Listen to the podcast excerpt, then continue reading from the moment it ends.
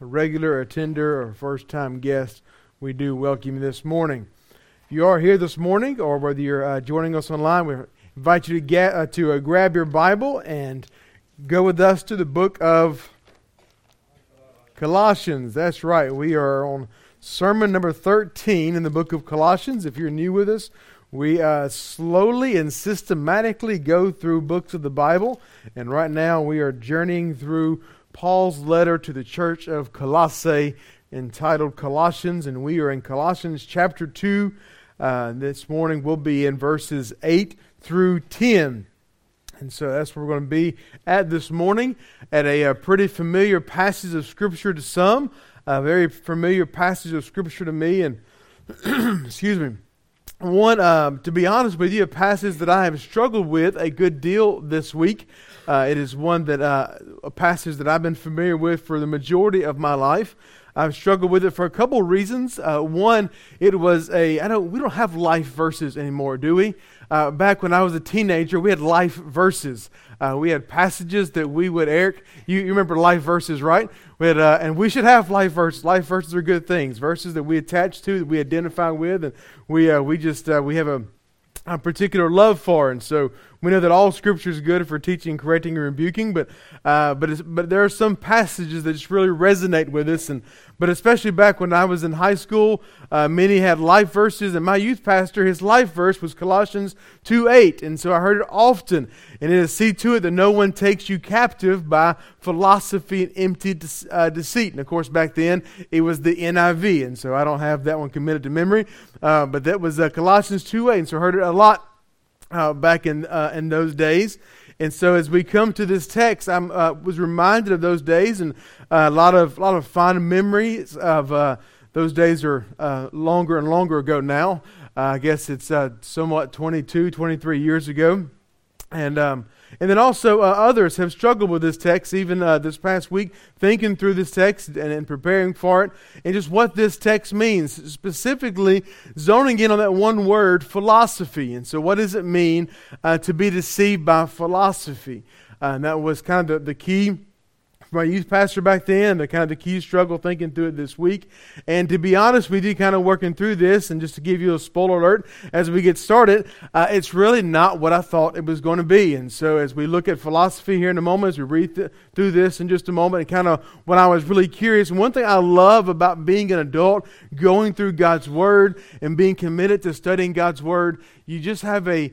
Um, you rediscover God's Word. Uh, at least I find myself rediscovering God's Word nowadays um, in, a, in a fresh, new way. God's Word is not new, but for me, it's, it's refreshing to, to really study God's Word, to know what it means when you look at its context, when you unpack it. And so that's what we're going to attempt to do this morning. So, with that in mind, let us read. Uh, I want to read, kind of get some full context here. So, we're going to back up a couple verses and start in verse 6. We're going to go all the way through verse 15 because as we're going to see in, uh, in verse 8 uh, through 10 it is there's, there's a lot happening in verse uh, 8 through 10 but it's, uh, it's all happening in this context. It starts in verse 6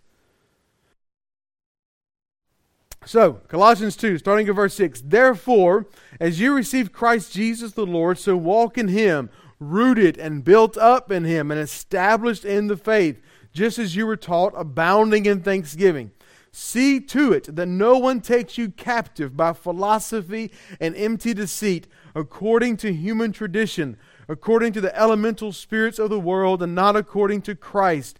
For in him the whole fullness of deity dwells bodily, and you have been filled in him, who is the head of all rule and authority. In him also you were circumcised with a circumcision made without hands by putting off, off the body of the flesh by the circumcision of Christ, having been buried with him in baptism, in which you were also raised with him through faith in the powerful working of God who raised him from the dead. And you who were dead in your trespasses and the uncircumcision of your flesh, God made alive together with him, having forgiven us all our trespasses by canceling the record of debt that stood against us with its legal demands. This he set aside, nailing it to the cross. He disarmed the rulers and the authorities and put them to open shame by triumphing over them in him. Let's pray this morning. Lord, We thank you for this morning. We thank you for a chance to again gather around and underneath your word. Thank you, Lord, for, um, for this opportunity and this time to be in Colossians.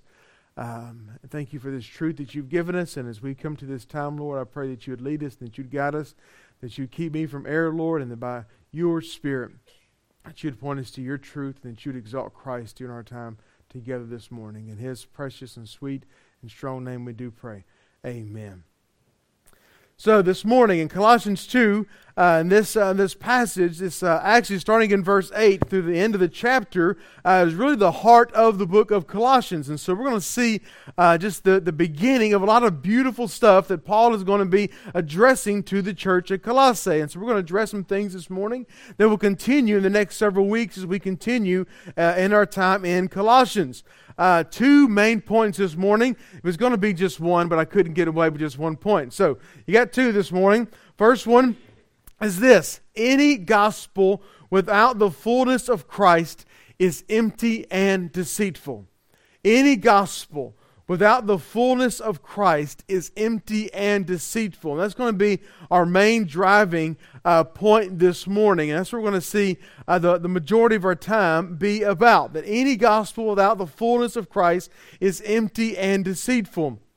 And uh, for the, the majority of eight, that's what this is about. And so Paul again, he is challenging. We saw last week in, uh, in verse 6 where he was his first kind of command to the Colossians when he told them to walk, when he said to walk in Christ, and he tells them how to walk in Christ and all that Christ has done for them, that he had rooted them and built them up and established them in the faith and in the faith, and how he how they were to abound in thanksgiving. And now he gives them another command. He says, See to it says, So see to something, see to it that no one takes you captive. So he challenges them, he issues them this warning. See to it. Now, this see to it, this is all throughout Scripture. Uh, it is all throughout the New Testament, uh, specifically, this challenge to see to it that something happens. And so, this is a common challenge given to not just by Paul, but New Testament writers uh, to, to the ancient Near East uh, audience. They understand this language. They understand that when they hear this, they're to kind of perk up, they are to listen, that they're, they're being issued a very specific warning that is of great importance. And so to see to it, so what are they to see to? What are they to perk up to listen to? To this, that no one takes them captive. Now, this word to take captive is a very interesting word. It is the only time in the New Testament that it is used, even uh, very few times in, in uh, extra biblical uh, literature that it's used. It is a rare word, and it means don't let anyone carry you off as a plunder. That's just a fun word, right? Let me say that again to you. This word means not to be taken captive. Don't let anyone carry you off as plunder. Now, Paul, I think, is uh, is given, and we're going to see kind of the how this really takes effect in just a moment. But it's a possible pun, even because the word. I think the reason why he chose this specific word, it's a potential pun to the original audience that is completely lost on us today because it likely sounds like the word for synagogue. And so he's saying, in essence, don't be taken as captive, also sounds like don't be taken to the synagogue. So I want you to remember that, okay? Don't be taken captive sounds like don't be taken to the synagogue, where the Jewish people uh, historically have gathered um, for their religious purposes. So see to it that no one takes you captive. Now, captive for what? So here's this word, not to be carried off as plunder. We know this, this, this potential uh, pun here, but this danger of being captive. And uh, captive from what? From losing their freedom. Being carried off and, and losing their freedom and ultimately the freedom that Paul talks so much about, not just in Colossians, but in all of his writings, and, the, and not just Paul, but the New Testament writers and Christ himself and the Gospels, this freedom that they have in Christ.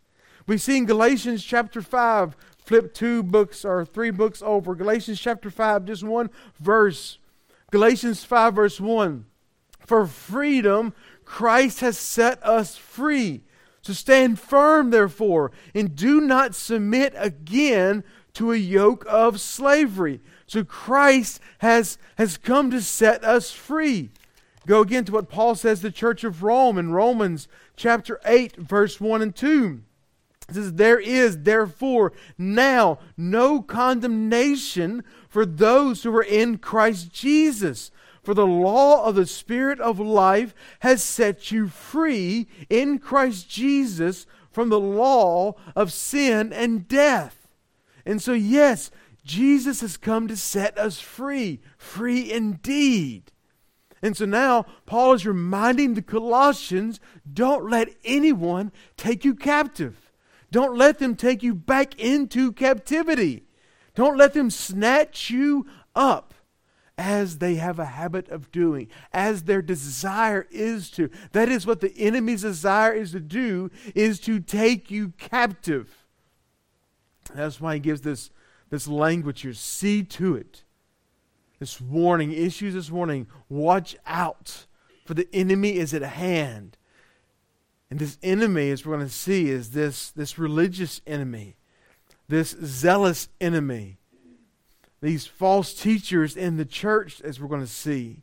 So see to it that these zealous false teachers who are amongst you, that they don't take you captive. Now, how would they do that? How would they take you captive? It says, by philosophy and empty deceit. So, what's their tactic? By taking us captive by philosophy and empty deceit. Now, a slightly better translation is this is hollow and deceptive philosophy. Because there's only one article here in the Greek language for these two words. And so you can really kind of put these two together hollow and deceptive philosophy. So their, their tactic is philosophy. What kind of philosophy? Hollow and deceptive philosophy. You ever have much experience being hollow? Especially whenever you, you're not expecting to be hollow? The stores are about to start lining up at Easter, right? I mean, Christmas is over. We're going to start lining. Up. Of course, in Louisiana, we're going to celebrate what next? Mardi Gras, right? Now we know Mar- Louisiana does it right. Mardi Gras cakes are not hollow, right? They're full of good stuff. But Easter, most disappointing thing as a kid is what? Getting the big chocolate bunny, and it's hollow, right? There's no, there's no substance in there. Hollow is, is, is disappointing. And so, this hollow, deceptive philosophy, Paul says, that there's no substance in there. And so, what is philosophy? Simply put, a simple definition of philosophy, the, the Greek words to put together means two things. It means the love of wisdom, is the simple definition of philosophy. It's the love of wisdom. Whenever we think of philosophy today as Westerners, we think of probably the textbook definition of, of philosophy, maybe of, uh, of the, the five practical aspects of philosophy idealism, realism, pragmatism, existentialism. I think it's four. Forgot the fifth one. Or maybe even philosophers like Socrates and Plato and Aristotle. Maybe even uh, if we were to think of very modern day philosophers who are coming, uh, or maybe even philosophies in, in 21st century that we see as schools of thought in the in the world we live in today in 2023, because these schools of thought that that we're surrounded in, right? whether it's the schools of thought of, of politics, the right or the left, maybe even real modern, maybe Elon Musk and thinking like that, or maybe even artificial intelligence, these different schools of thought and how we see the world, world views, as we think about philosophy. And part of me, that was kind of my the way I was thinking about this text as we think about philosophy, is how we see the world and, and how it shapes our life. But that's not the philosophy that Paul is talking about when he talks about hollow and deceptive philosophy. It is not the, the world views, the secular world views around us. He is not warning the Colossians of secular world views. He is not saying that is what you need to be on guard against. Now, granted, we do, and we could spend some time talking about that. There's plenty of secular worldview that we need to be on guard against.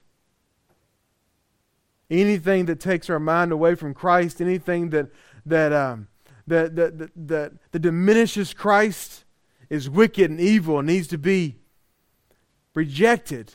But this is not what Paul is looking to. This is not the philosophy that he is talking about. In the ancient Near East that we often talk about, this original audience philosophy was even much more broad than that. Philosophy was any school of thought, both secular and sacred. Any school of thought, whether it was worldly or religious.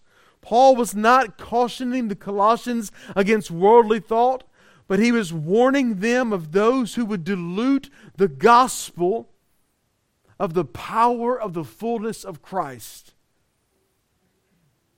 For him, the, this philosophy that he was speaking of was particularly a philosophy in the church, a religious philosophy. These who are bringing a false gospel. And he was not addressing, it seems, or we can't tell in this particular text, a particular person that he was addressing. He may not even have been addressing a particular group, as we're going to walk through chapter 2 in the next coming weeks. Because there were multiple false teachers and multiple groups infiltrating the church in the first century, as we're going to talk about. We often talk about the Gnostics, but there are more than just the Gnostics. There were those who wanted to return to the observance and keeping of the law, as we're going to see. There were those who wanted to return to so many things who were not Christ. There were so many who wanted to look to not just Christ. There were so many who wanted to reject the fullness of the deity of Christ. There were so many in the church, not outside the church, but there were those in the church trying to point those in the church away from the fullness of Christ. And Paul was warning the Colossians to see to it that no one takes you captive by this hollow and deceptive philosophy. And we're going to see more of this in chapter 2.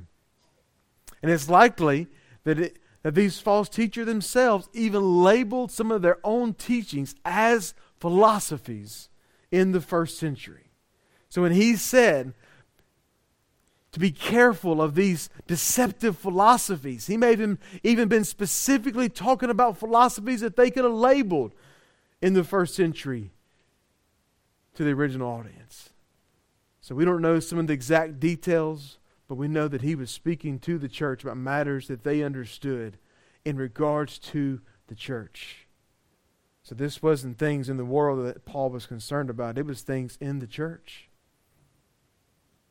But in direct contrast, in direct contrast, before moving on from this deceitful and hollow philosophy, we should at least point out of the contrast of the true gospel of Christ, because where these philosophies were hollow and deceptive, the true gospel was full and true and reliable.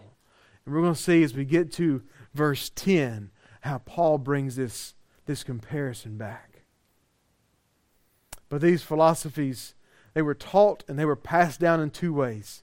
He says, See to it that no one takes you captive by philosophy and empty deceit. And these come about in two ways. One, according to human tradition, and two, according to the elemental spirits of the world. According to human tradition, go with me to the book of Matthew to kind of get a, a uh, inside view of what this looks like to the Jewish people. Matthew chapter 15. So what does this mean to, to have these to have this um, hollow and deceptive philosophy being passed down by human traditions? Matthew chapter 15, first nine verses here. Then the Pharisees and scribes came to Jesus from Jerusalem and said, why do your disciples break the tradition of the elders? So I love this back and forth. So listen to that. Why do your disciples break the tradition of the elders? For they do not wash their hands when they eat. And Jesus says, And why do you break the commandment of God for the sake of your tradition? For God commanded, Honor your father and your mother, and whoever reviles father or mother must surely die. But you say, If anyone tells his father or his mother what you would have what you would have gained for me is given to God. He need not honor his father. So, for the sake of your tradition, you have made void the word of God, you hypocrites. Well did Isaiah prophesy of you when he said, The people honors me with their lips, but their heart is far from me. In vain do they worship me, teaching as doctrines the commandments of men.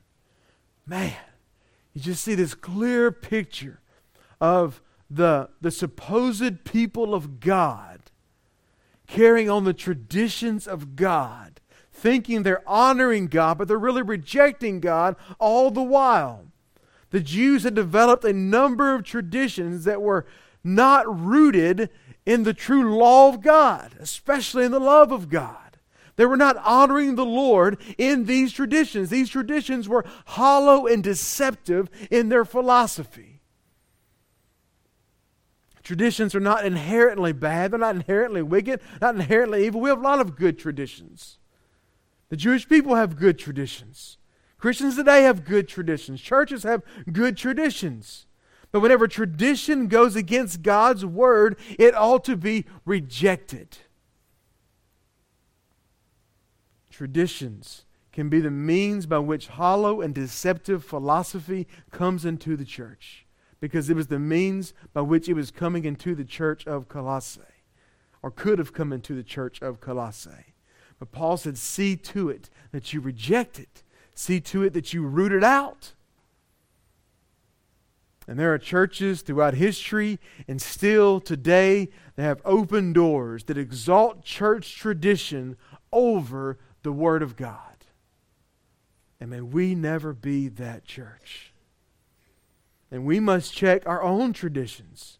We must check the way we've always thought. As we study God's Word, as we mine out the treasures of God's truth, we will at time come to an intersection where we jettison what we have what we've been passed down for what we know to be true of God's word. Where we hold God's word to be true, or we look to the traditions of what's been passed down to us. If we're going to be students of God's Word, let us not hold to anything that is hollow and deceptive in its philosophy. Let us not hold to anything that is just true in its human tradition, but let us hold to that which is full of the Word of God. Don't be taken captive by human philosophies according to human tradition. Secondly, it says not only are these passed down through human tradition, it says according to the elemental spirits of the world. Now, this is a, a tricky word, a tricky little part of the passage here. It's a little tougher. I'll butcher this Greek word, the stoika means things in a row or things lined up. That's what this word means is elemental spirits. And it's a word that we're going to encounter in other places in Scripture. We'll look to a, one of those in just a moment. And it's usually translated elementary, elementary principles. But it can mean a few different things. And we're going to quickly look at those different things. One, it could mean spiritual beings.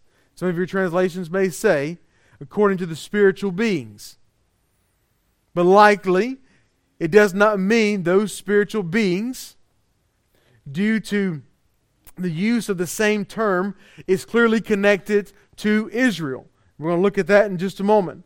But this, this term, elemental spirits, is likely not these spiritual beings because we're going to look in Galatians in just a second. It just wouldn't make sense. In Galatians 4, because this word needs to be translated the same way. I want to kind of speed through some of this, but just to kind of give you understanding, ultimately try and get to what it does mean. Some could say that it means the law, it just means the law of Israel. Well, it wouldn't make sense for it to be the law of Israel because Paul says it's the elemental spirits of the world. And we know the law of Israel, the law of God, is not necessarily tied to the law of the world. And so, likely, it's a reference to religious principles or religious practices and how ultimately how we can even tie that to Israel to its ritualistic laws of Moses.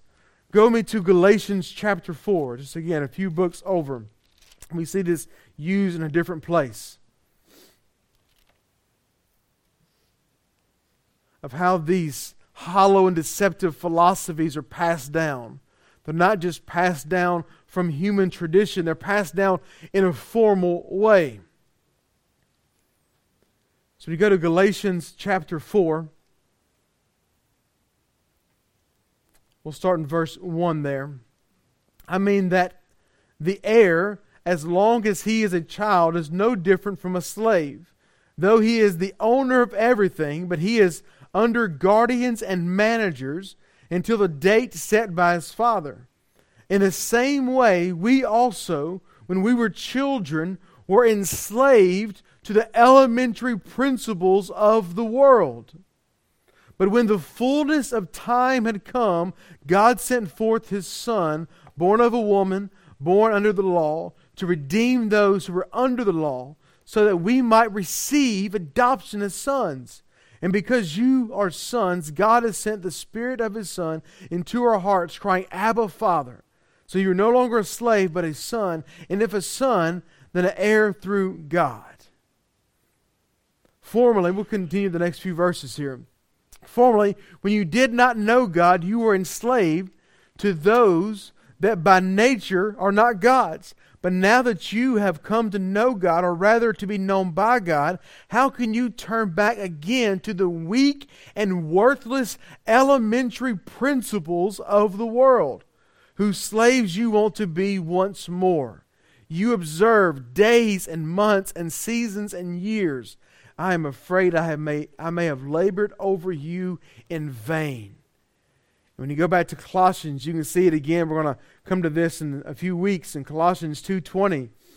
If with Christ you died to the elemental spirits of the world, here it is again. Why, as if you were still alive in the world, do you submit to its regulations? Do not handle, do not taste, do not touch.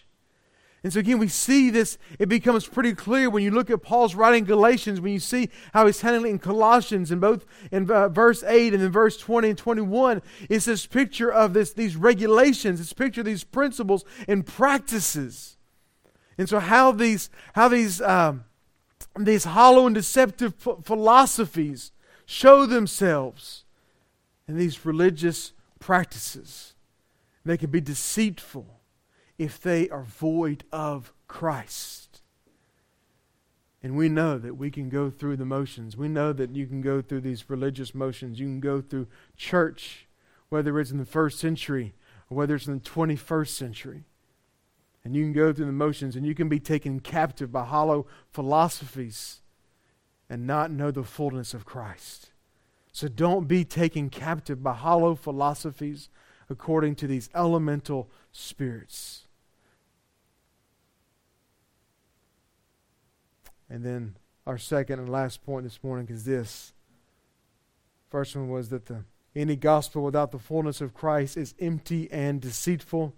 Secondly, the gospel is God in Christ and Christ in us.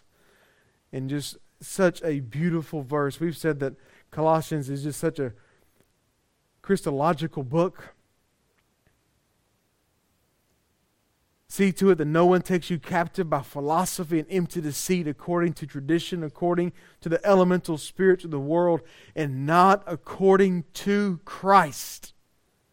For in Him, in Christ, the whole fullness of deity dwells bodily. Bodily. And you have been filled in Him who is the head of all rule and authority. You want a life verse? There you go, right there. In Christ, in Him, the whole fullness of deity dwells bodily. One of the many false teachings that Paul is dealing with and the many churches that he is serving and he is writing to and he is ministering to is this notion that, that the fullness of, of the deity of God does not dwell in Christ. And he deals with this head on. He says, Yes, in Christ, the fullness of God, not part God, not some of God. God didn't come to him later, but all of God dwells in Christ bodily. He is God, all of Him. This word dwells, this Greek word, tra- it means this to settle, to settle down and be at home.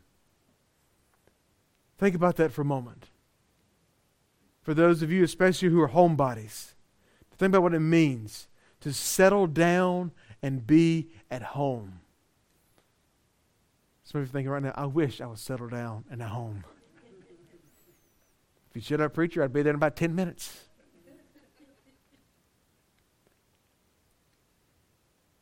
We know that from experience, what that feels like in a, such a limited way, do we not?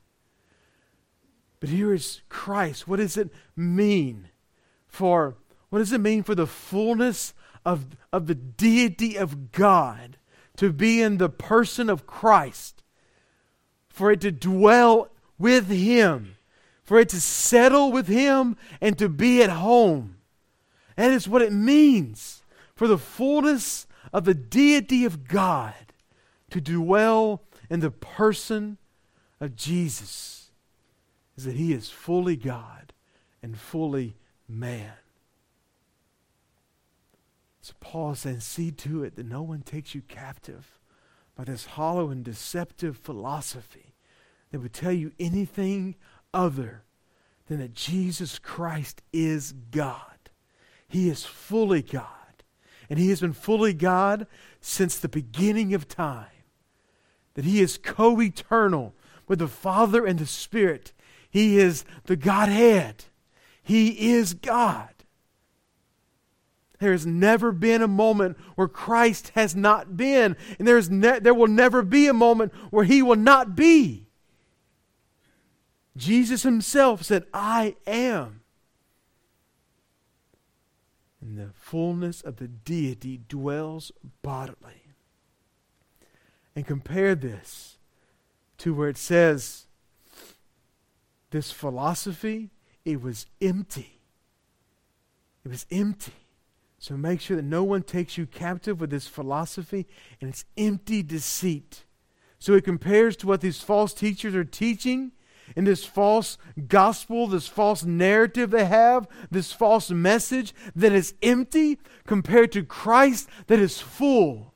So he compares the emptiness of the message of these false teachers to the fullness of Christ. The emptiness of their philosophy to the fullness of Christ. And it continues with us, and it says, And you, and who's the you? Those who are in Christ.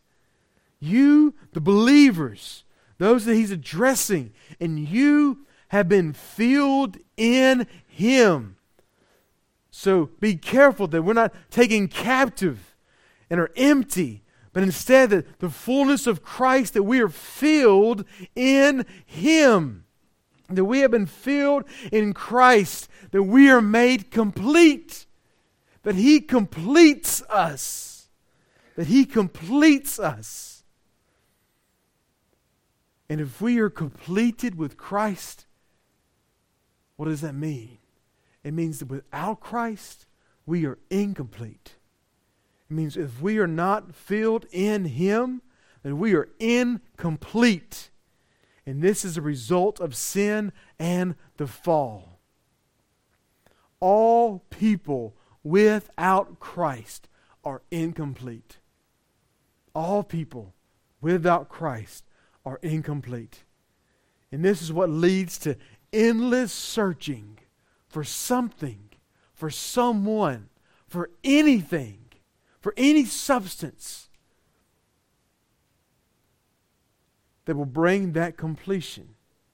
Yet everything, every person, every substance, anything that is sought after will ultimately disappoint because it will not complete except for Christ. Christ alone will complete. Christ alone fills us. For in him the whole fullness of the, of, uh, the whole fullness of deity dwells bodily, and you have been filled with him. It says you have been filled. So if we are in Christ, we are filled with Christ. It is not a progressive feeling. There's not milestones to hit. Okay, whenever you're a Christian for 20 years, you get your next hit. If you do so many things, then you get more of Jesus. If you marry a godly spouse, then you get more Jesus. If you have godly kids, you get more Jesus. If you go to church, you get more Jesus. If you get Jesus, you get all of Jesus. We are filled with Him. So, have you been filled with Christ? Is Christ in you and you in Him? Or are you empty and hollow like the philosophies that Paul warns against? And the good news this morning, the good news of salvation, is that for all of those who would look to Christ and faith and repentance, is that the offer of salvation is there. Is that you can be filled by looking to Christ. And that can be you today. That can be your neighbor this week.